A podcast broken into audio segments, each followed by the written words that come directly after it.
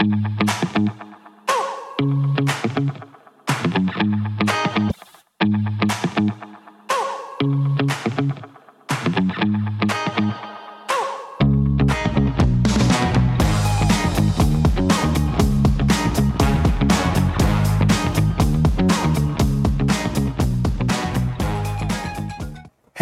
I am Tony Silvera and I welcome you to my evening devotional. On tonight's episode, we're going to see uh, what happened with the prophecy of the Messiah, that the Messiah will be preceded by Elijah. Um, God sends the prophet Elijah before the great and awesome day of the Lord comes. So Elijah's mission is to bring about uh, reconciliation as the passage indicates. Let's read in Malachi chapter 4, verses 5 to 6.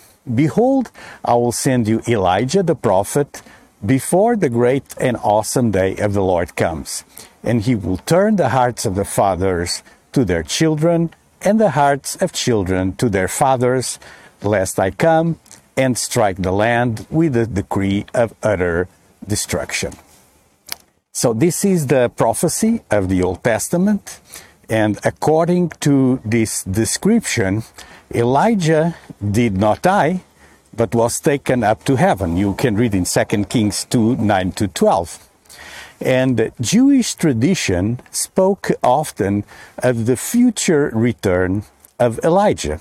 Now, in the New Testament, in Matthew 11 13 to 14, Jesus said, For all the prophets and the law prophesied until John, and you are willing to accept it. He is the Elijah who is to come. Uh, notice it doesn't say he's Elijah, but he's the Elijah who is to come. Jesus did not say that Elijah will come in the future. He explained the prophecies as showing that in Elijah indeed does come first and restores all things. You can also read in Mark 9:12.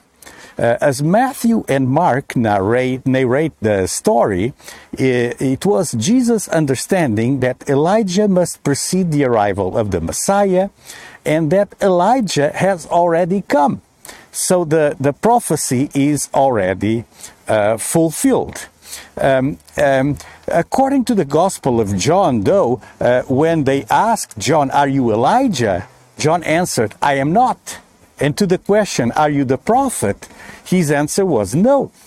So uh, Jesus did not differentiate between Malachi 3 1 and 323. Instead, he identified John as the messenger and announced he is the, the Elijah. It was believed that before the Messiah's showing, Elijah will personally appear. This expectation uh, John met in his denial, but his words had a deeper meaning.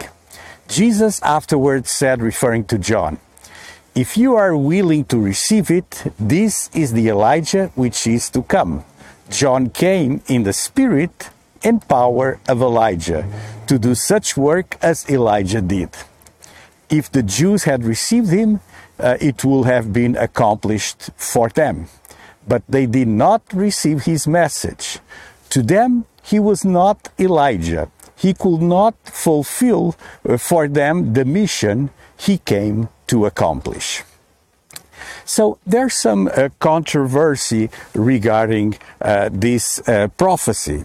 And among all the people that deny Jesus as the Messiah, there is some confusion because they do not accept John the Baptist as Elijah.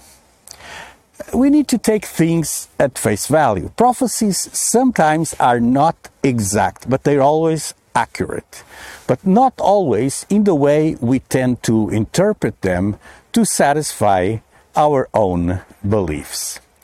John may, ha- may not have seen himself as the fulfillment of Malachi 4 5 to 6. However, Jesus did. And that's what's important. This is another fully fulfilled prophecy. Jesus clearly stated that Eli- Elijah had already come, but tragically, he was not recognized and had been killed. Jesus then predicted he would likewise die at the hands of his enemies. before the end times and the second coming of the Messiah, uh, we will have a similar event where Elijah will come. We do not know how is it going to happen or if it is going to be Elijah himself or one like Elijah, but prophecy will be fulfilled once again and soon we will witness the days of Elijah. Let me pray for you. God, I want to pray for my friends watching my evening devotional tonight.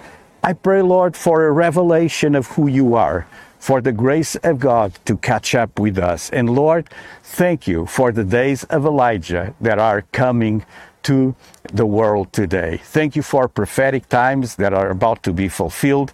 And God, in Jesus' name, I pray, Lord, that you will reveal yourself uh, to all of those that honestly seek you. In Jesus' name, amen. Listen, if you enjoyed this devotional, please give it a thumbs up. And uh, while on YouTube, here under the video, please uh, click uh, the uh, subscribe button, the red subscribe button. Um, uh, on um, um, the internet also at Substack, which is the platform that I use for my archives. You can go to myeveningdevotional.substack.com and check uh, the archives for the devotional. God willing, I'll be here again tomorrow at 9 p.m. God bless you. Have a pleasant evening.